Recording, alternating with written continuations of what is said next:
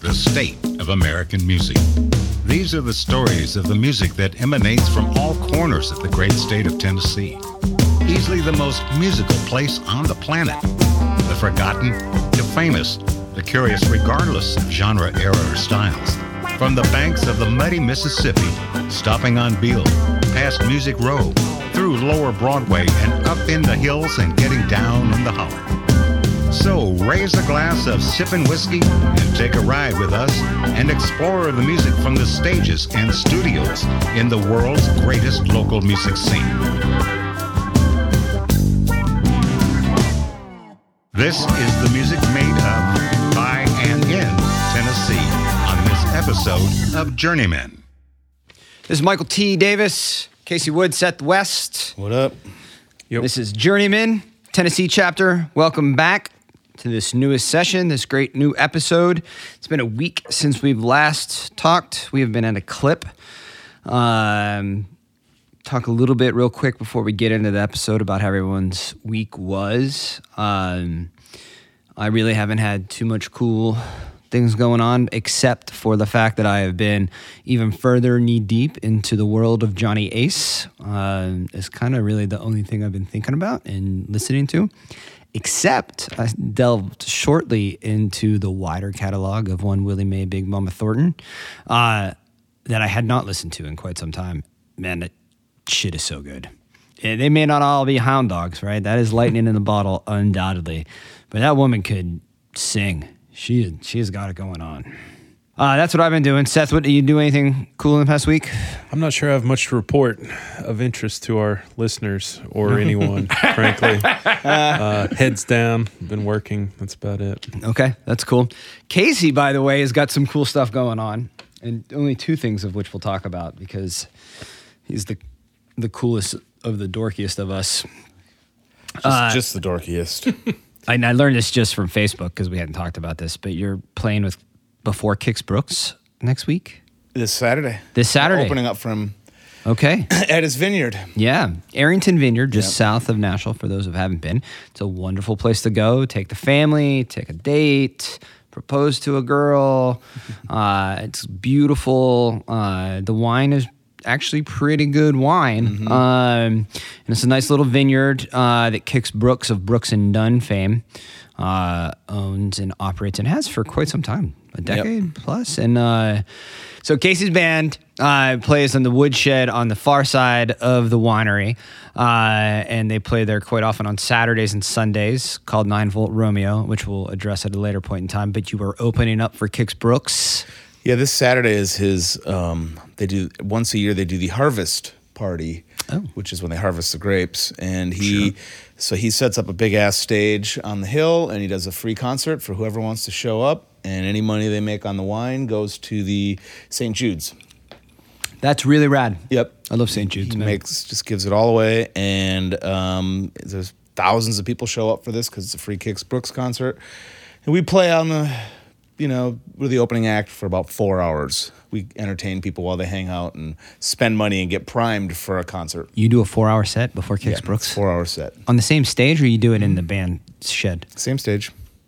In previous years, they used to have us up at the top of the hill in the jazz barn, but last year and this year, they're having us down on the main stage. So is the main stage like at the bottom of the hill? Yeah, it's the bottom of the hill. So the main chalet of the store is up the top. Yeah. And then there's this huge hill with fields for people to picnic and stuff. And at the bottom of the hill is where all the grapevines are.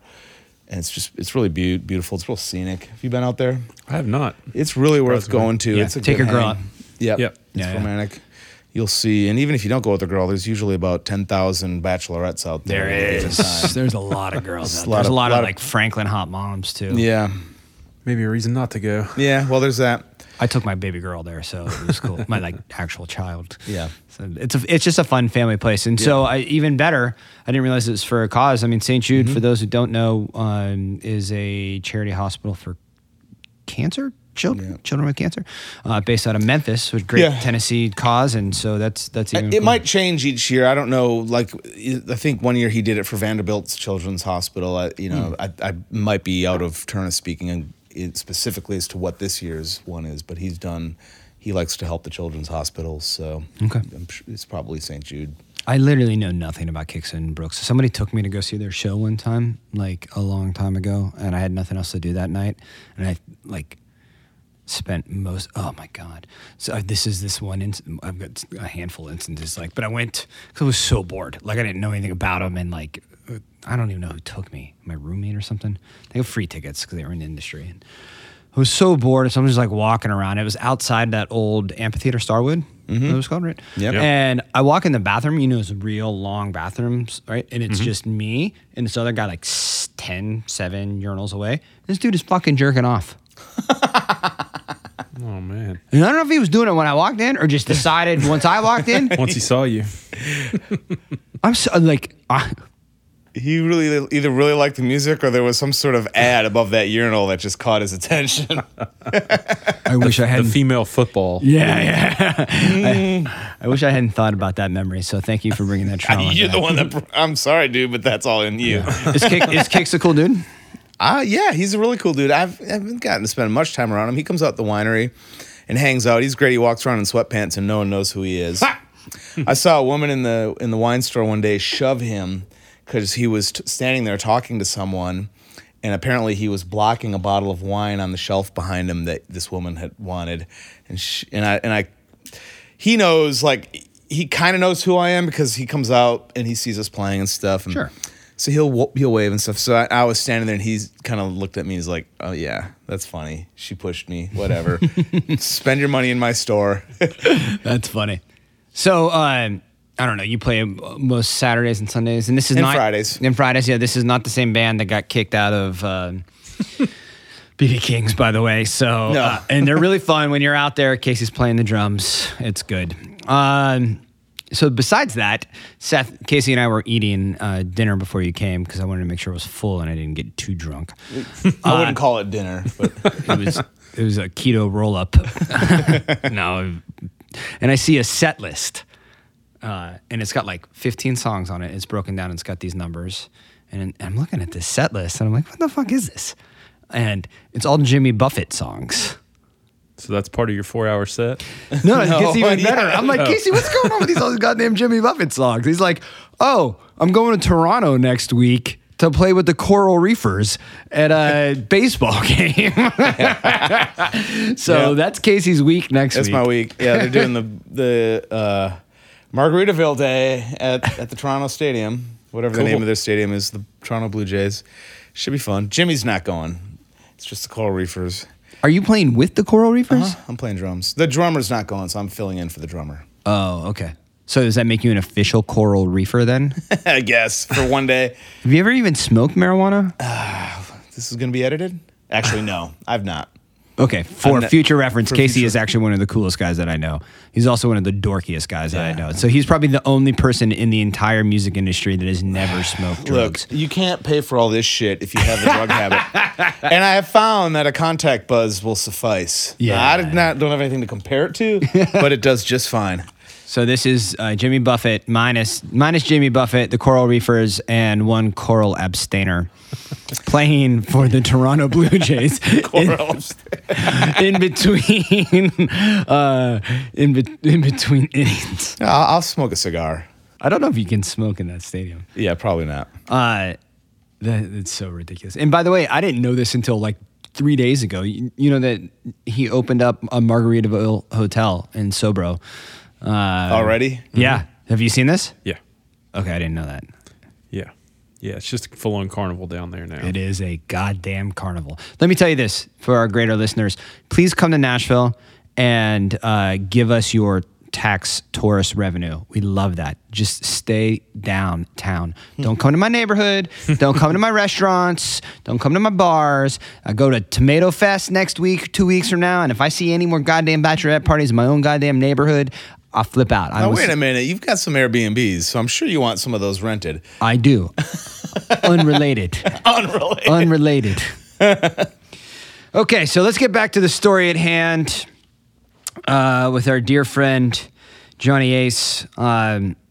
This gets incredibly interesting very shortly, and and for those of us, I'm not necessarily going to call it a trigger warning, but there's going to be some heavy pieces in this next episode. So prepare yourself for it. There was two pieces of foreshadowing right there. Sure. Wait, just wait till I get through this first page of my outline. So it's not mid to late 1954 at this point of our story. Johnny's out on the road. And while in Florida, in a pawn shop, that was once owned by a musician and a band called Boss Lewis. And this guy, how typical is this? Like a blues musician named Boss Lewis who runs a pawn shop. It's like the Muddy Waters scene in Blues Brothers, right? Mm-hmm. Right? Wasn't it Muddy Waters that was, or it was Bo Diddley that was the pawn shop and guy? No, it was Ray Charles. Was it Ray Charles? It was Ray Charles. Oh, am I thinking about Dan Aykroyd in the, Trading Places? Wasn't there somebody in there? Oh, maybe, yeah. Anyway, so it's that type, right? So Johnny Ace is on the road in Florida, and he's living the life he lives, and he goes out and he buys, from this pawn shop, a .22 pistol. No reason why, just bought it, right? He had a flush full of money at this time.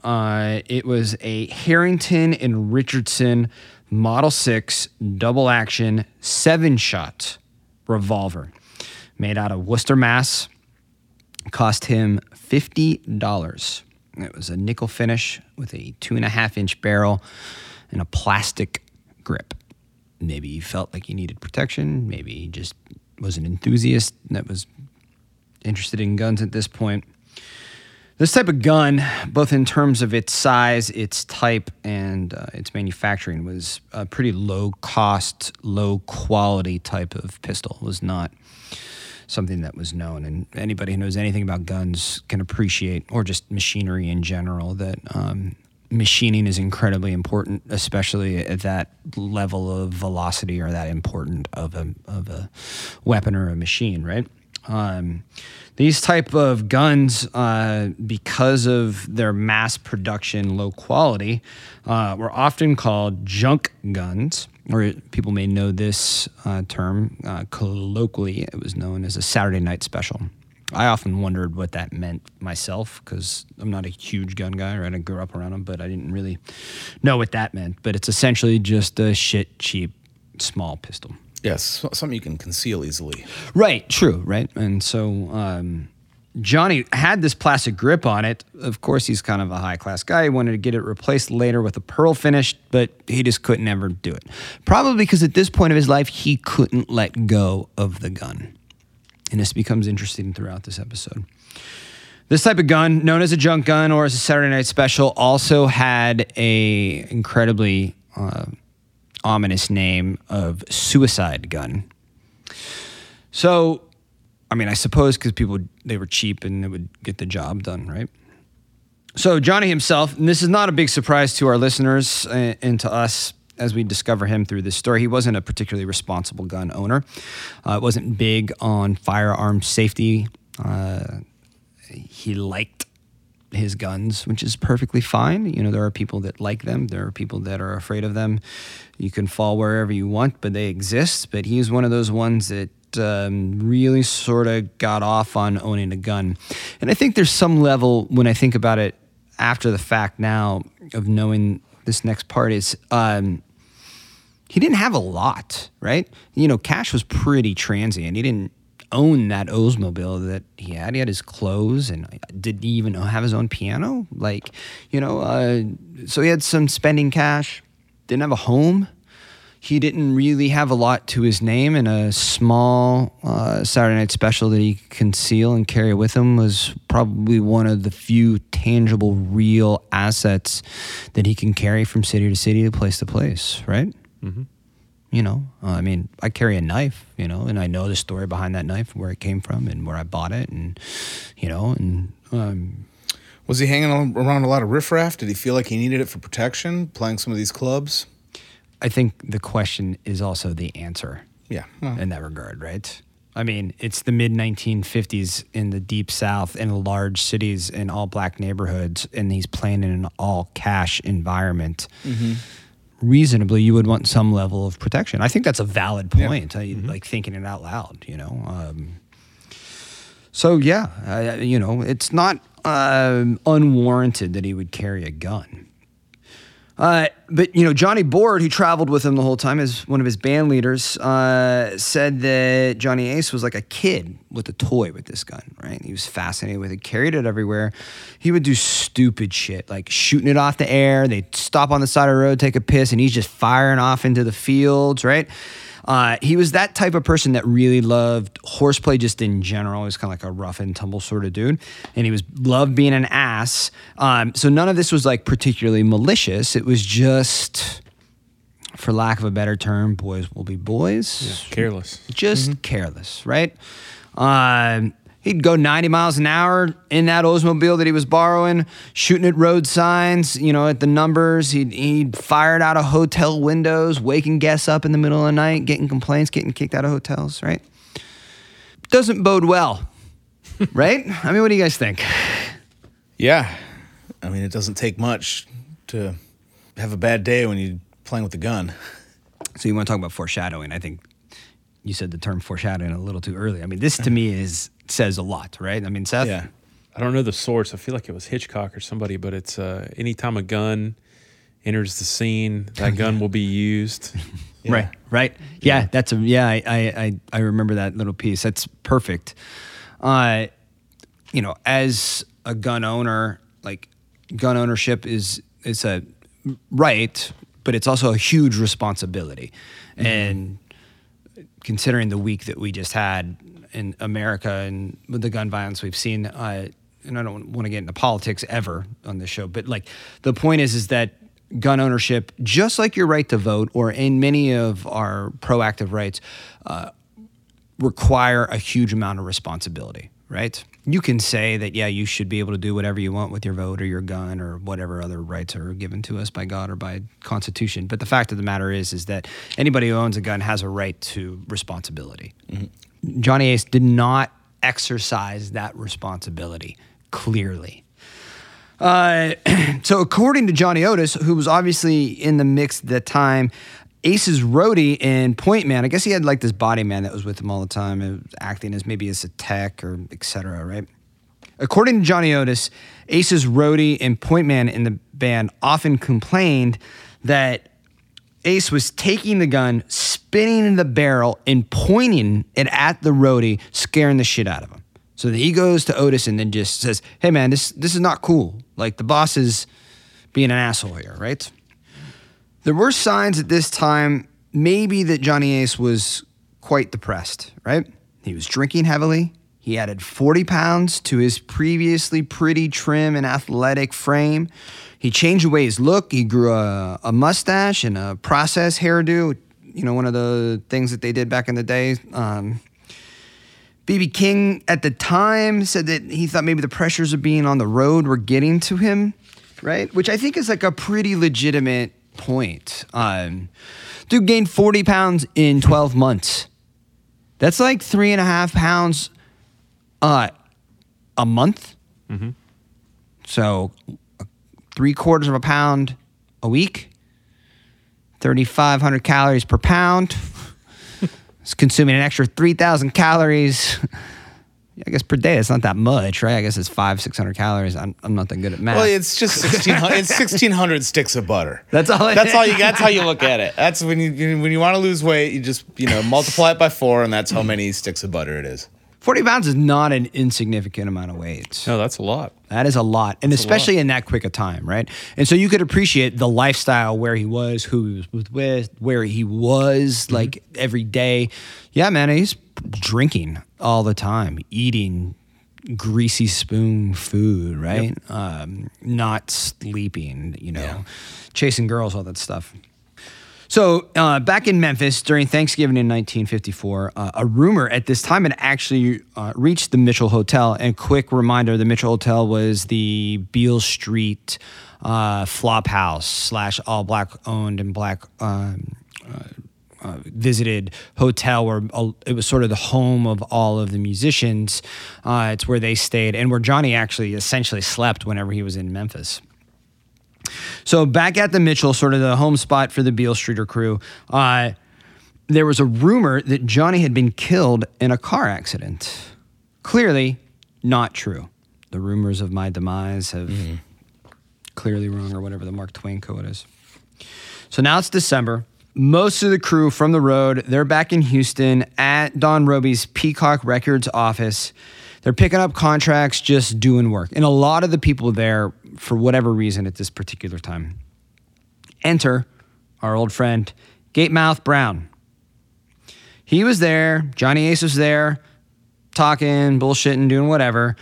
In the record label offices in Houston, Johnny jokingly pulls out his pistol and points it directly at Gatemouth Brown. Gatemouth says to Johnny, "Don't point that gun at me. Point it at your fool self." Okay.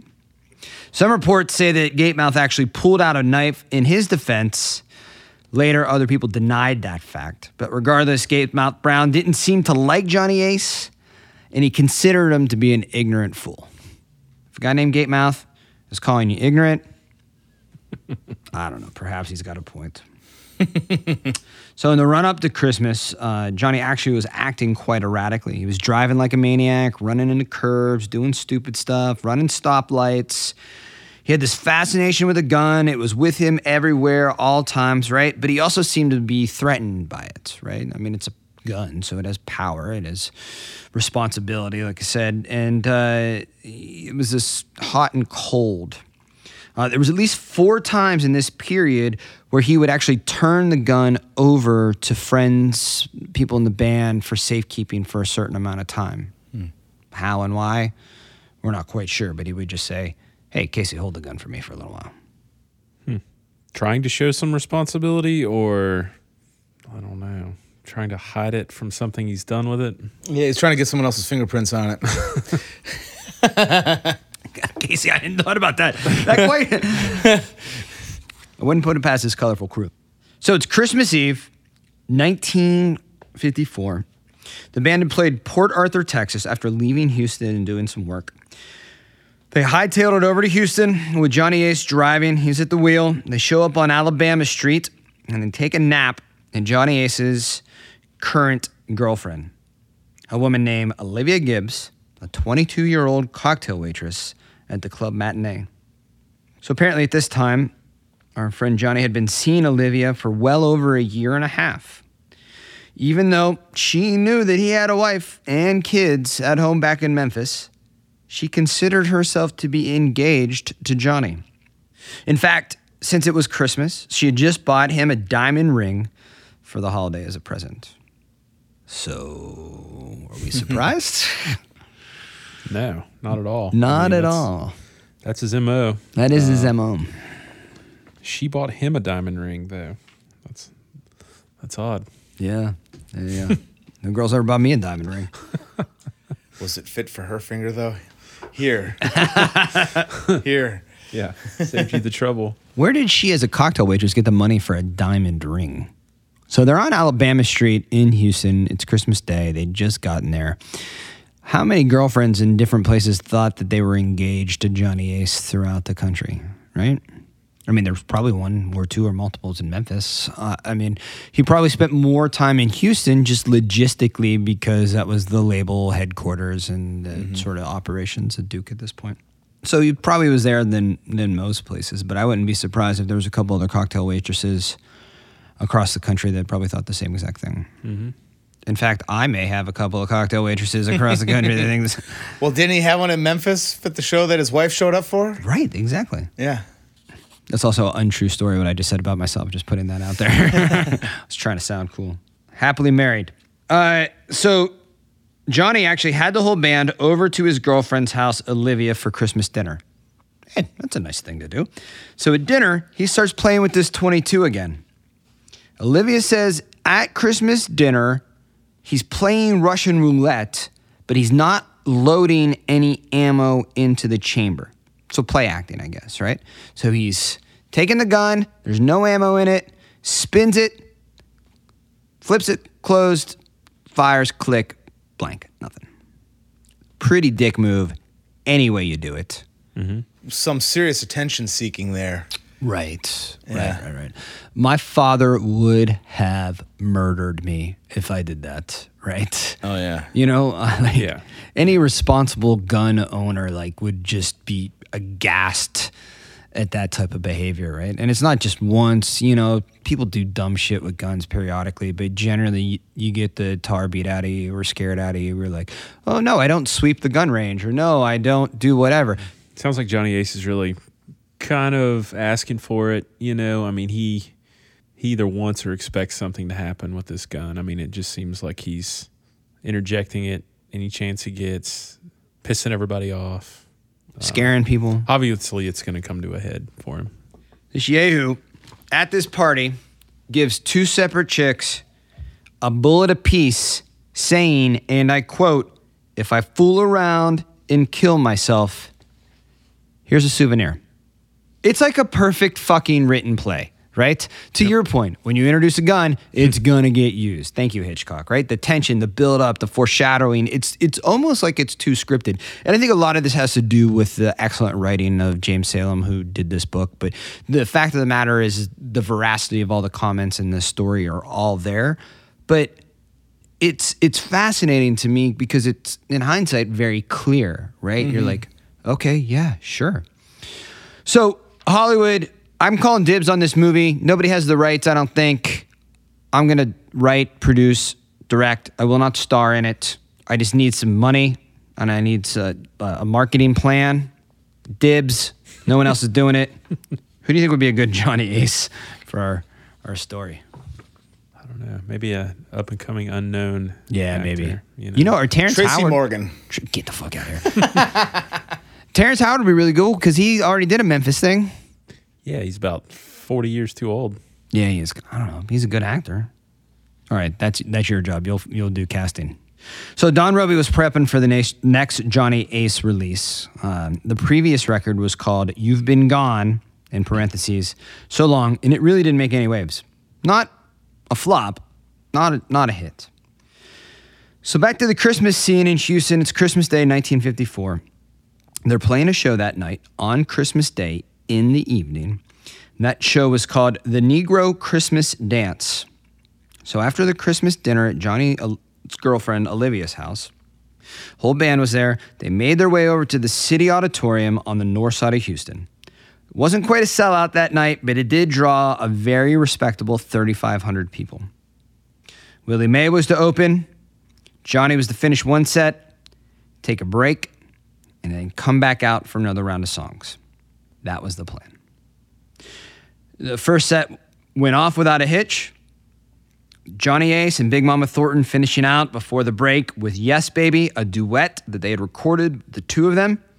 And the Jolly Christmas crowd was in a great mood, and they went wild over the show. Yes, baby. Hey, hey. Yeah, hey, tell me, baby.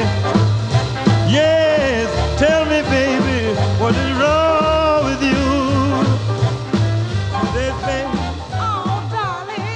So that was Johnny Ace singing "Yes Baby" with a backup vocal by Big Mama Thornton. Not really showcasing Willie Mae there, but it was nice to see two label mates doing something fun, right? She wasn't necessarily credited with it. Interesting, it was jump blues, and I'm a big fan of R&B jump blues. I think it's one of the purest art forms that we have. It's so solid, but that's not as great as some of the other stuff. Like, the song is a fine song, but his vocals, I don't know if you noticed, like, it was like lower in the mix.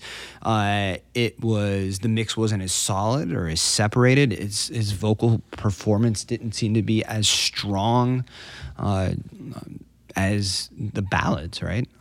Kind of didn't sound like him, sort of. And I don't know if that's just because I'm used to hearing Johnny on the ballads and the slower stuff. That's one of the more up-tempo songs we've heard from him yet. But it sounded different. Maybe it's maybe it was a little out of his range, not vocally, but just stylistically. Mm-hmm. So back to our scene.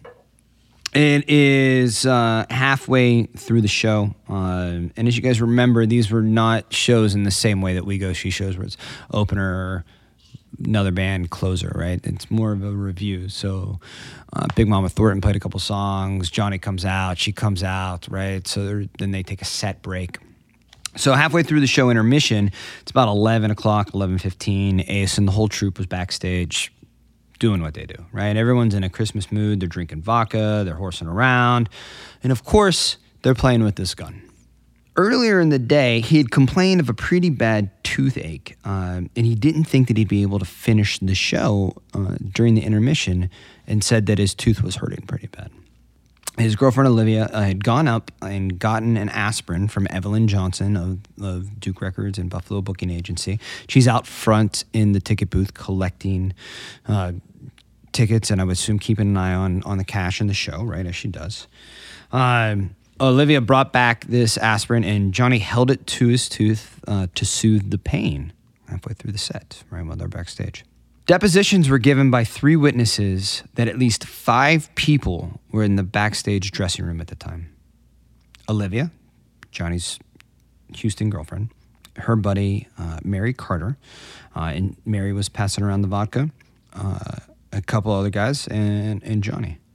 The most complete account of the events they were given in deposition by one Willie Mae Thornton on 12:40 a.m., December 26, 1954. And I'm going to read this verbatim to paint the whole picture without commentary.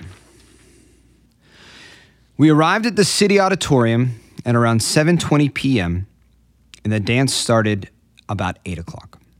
I did not sing until about 9 o'clock when I sang 5 numbers. The band played several numbers before Johnny Ace came on to sing. He sings several numbers, and he and I sing the duet, Yes, Baby. The band played 2 more numbers. Then I went to the dressing room to change clothes. But I got busy signing autographs, and I did not get to change clothes. Johnny Ace came to the dressing room, and he signed some autographs. He started to leave out the door when some people stopped to talk to him. About that time, Olivia, Johnny Ace's girlfriend, walked up, and Johnny and Olivia came into the dressing room. Johnny sit on the dresser in the dressing room, and Olivia sit on his lap. Shortly after, he sit down. 2 more people who were in the dressing room, Mary Carter and Joe Hamilton, began running around. I looked over at Johnny and noticed he had a pistol in his hand. It was a pistol that he bought somewhere in Florida. It was a .22 caliber revolver. Johnny was pointing this pistol at Mary Carter and Joe Hamilton. He was kind of waving it around. I asked Johnny to let me see the gun. He gave it to me, and when I turned the chamber, a .22 caliber bullet fell out into my hand. Johnny told me to put it back in where it wouldn't fall out. I put it back, and I gave it to him. I told him not to snap it at anybody. Then he got the pistol back. Johnny pointed the pistol at Mary Carter, and he pulled the trigger. It snapped. Olivia was still sitting on his lap. I told Johnny again not to snap the pistol at anybody. Johnny then put the pistol to Olivia's head and pulled the trigger. It snapped. Johnny said, "I'll show you that it won't shoot." He held the pistol up, looked at it first, and then he put it to his head. I started toward the door, and then I heard the pistol go off. I turned around, and I saw Johnny falling to the floor. I saw that he was shot, and I run on stage, and I told the people in the band about it. I stayed there until the officers arrived. Olivia told the police at the time, and this is not Willie Mae speaking anymore, Olivia told the police at the time that she didn't think the gun was loaded when Johnny started fooling with that little pistol again, mostly because he was screwing around with it earlier in her apartment. It wasn't loaded then. And don't forget, he was also giving bullets to people throughout the day. This account by Olivia Gibbs, Johnny's girlfriend, follows, also verbatim. I saw Johnny look at the gun, and then he put it up to my head, and he pulled the trigger. And it snapped. I saw him look at the gun again, and then he put it up to his head and pulled the trigger, and the gun fired. He then fell off the table and onto the floor. Everybody ran out of the room except Mary Carter, Willie Mae Thornton, and me. I thought he was just playing, and I picked up his head, and then I saw the blood. I ran to the box office and I told Evelyn Johnson that Johnny had shot himself. Mary Carter's deposition also corroborated Thornton's account of the shooting. After I'd been in the dressing room for a few minutes, Johnny had a small pistol and he was pointing it at some of the people, and he would pull the trigger and we could hear it click. After a while, he put the gun to Olivia's ear, he pulled the trigger, and I could hear it click. Johnny then reared back in his chair and told us he was going to show us how it worked. He then put the gun to his right ear and pulled the trigger. I then heard a pop, and Johnny fell over on the floor, and I saw blood start running out of his head on the left side. Willie Mae and Olivia's accounts were quite mirrored, but it had circulated later that the very moment the trigger was pulled, Willie Mae noticed the expression on Johnny's face as he realized he was going to die. And she said, "That kinky hair of his shot straight out." Both Otis and Evelyn Johnson later repeated that Ace's hair stood up on its end when the trigger was pulled, though neither of them were in the room at the moment. Evelyn Johnson recalls the incident as such. Johnny was looking tight and right that night. He had visited her while she was at the City Auditorium in the ticket booth, which is quite unusual. Unusual for her to be there, unusual for him to be so convivial, social with her. After they visited for a bit, Johnny went straight on set. During the break, Olivia Gibbs comes running out of the ticket booth screaming, "Johnny has shot his brains out." Evelyn then ran backstage and saw a dead Johnny Ace with a smirk on his face, his hair straight up, a river of blood and brains starting to coagulate in a small hole in his skull. Holy shit. What do you guys think? So his gun had one bullet in it, it sounds like, the one that Mama Thornton put back in when he told her to, and his luck ran out right there. Pulled the trigger how many times on other people? 2 times at least. Yeah. Those poor girls. I mean, he could have totally killed either one of them.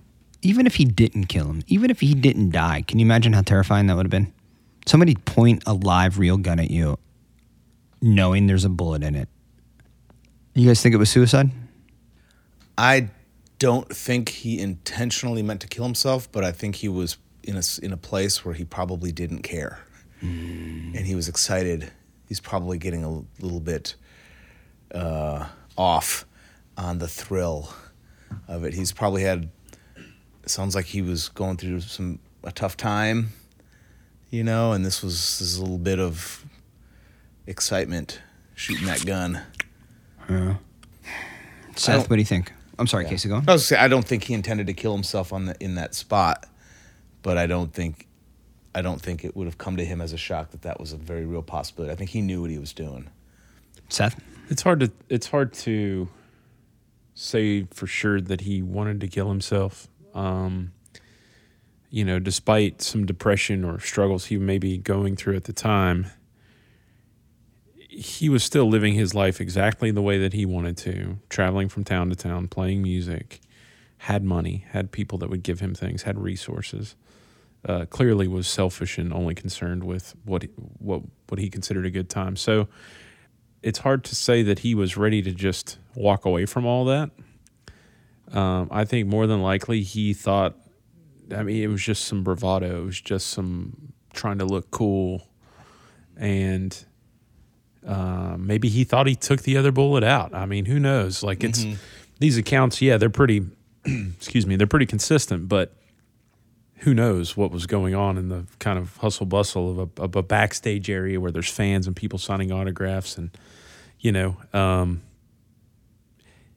think I agree with Casey that there was probably some of that devil may care attitude that you have when you're young and you could just give a shit. You don't think about your own mortality, but I just don't think he wanted to kill himself. I think it was likely an accident.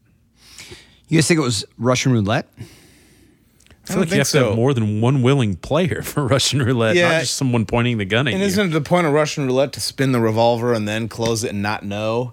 I think he knew which chamber that bullet was in. I think he probably just forgot which way it rotated. When he thought he had 5 empty ones, he had 2. And he wasted them on the 2 girls, and he thought he had 3 left, and boom. So Casey's 100% correct. Russian roulette has rules, right? Mm-hmm. You open the barrel, you spin it, there's 1 bullet, mm-hmm. and you put it back in, and then you fire. Mm-hmm. Right? That's Russian roulette. We all know that. This wasn't Russian roulette in that type of way, right? No, he was the only one firing. I mean, he was in control as far as that goes. But, I mean, Russian roulette is a game that, you know, people play with each other. It's a dumb game. Yeah. But it usually takes more than one willing participant to do it. It's also not the game where you just dry fire at the young girls that are hanging out on your lap backstage. Yeah. So back to the horror of the Christmas show in Houston here. A local DJ who had emceed the show claims that when he went on stage to inform the audience that the show was canceled and that Johnny was dead, that there was a little bit of a mini riot, people leaving in disgust, screaming, throwing things on stage. Evelyn Johnson claims otherwise, saying that the crowd went into instant mourning. But just imagine the confusion, the sadness, the sounds coming from backstage, how horrifying it was. You had just sat through, 10, 15 songs, 45 minutes of music from somebody on Christmas Day. You've got some presents, maybe some new clothes. You're out there with your family, with your girl. The band goes off stage. You hear a loud bang backstage, come back out a couple minutes later, and the guy that was just on stage a few hours before or whatever, getting the crowd warmed up, says, yeah, it's canceled. Johnny's dead. They hear screams, police sirens, right? I mean, what a horrifying scene for everybody involved. Mm-hmm. So there was a local PD detective on the scene. He describes it as such. Homicide detectives found Ace's body, fully clothed in a gray suit, lying on a dressing room floor, cluttered with whiskey and vodka bottles. The justice of the peace at the scene determined that the cause of death to be playing Russian roulette, bullet wound in right temple, self-inflicted, entrance of the bullet about 1 inch above and 2 inches to the right of the right eye. No exit. Personal effects included the Christmas present Olivia had just given him, a 3-stone diamond ring, a Lucerne watch, a tie clip, a keychain with 5 keys, a lighter, and $23 in currency. He was carrying neither a wallet nor any credentials. Speaking after the fact, local officers who responded to the call at the auditorium that night called it a logical result of a bad case of pistol-itis, a fascination with guns, and a need to show him off. Johnny Otis knew it to be true, later saying Ace was obsessed with that shit. So was he being a jackass, menacingly irresponsible? Did he have a death wish? Did he not care? Was he cocksure? Was he young? Was he drunk? So he had a history of pointing the gun at other people's heads, but was it bravado when he did it to himself? There wasn't any account of him pointing the gun at his own head till that fatal shot was fired.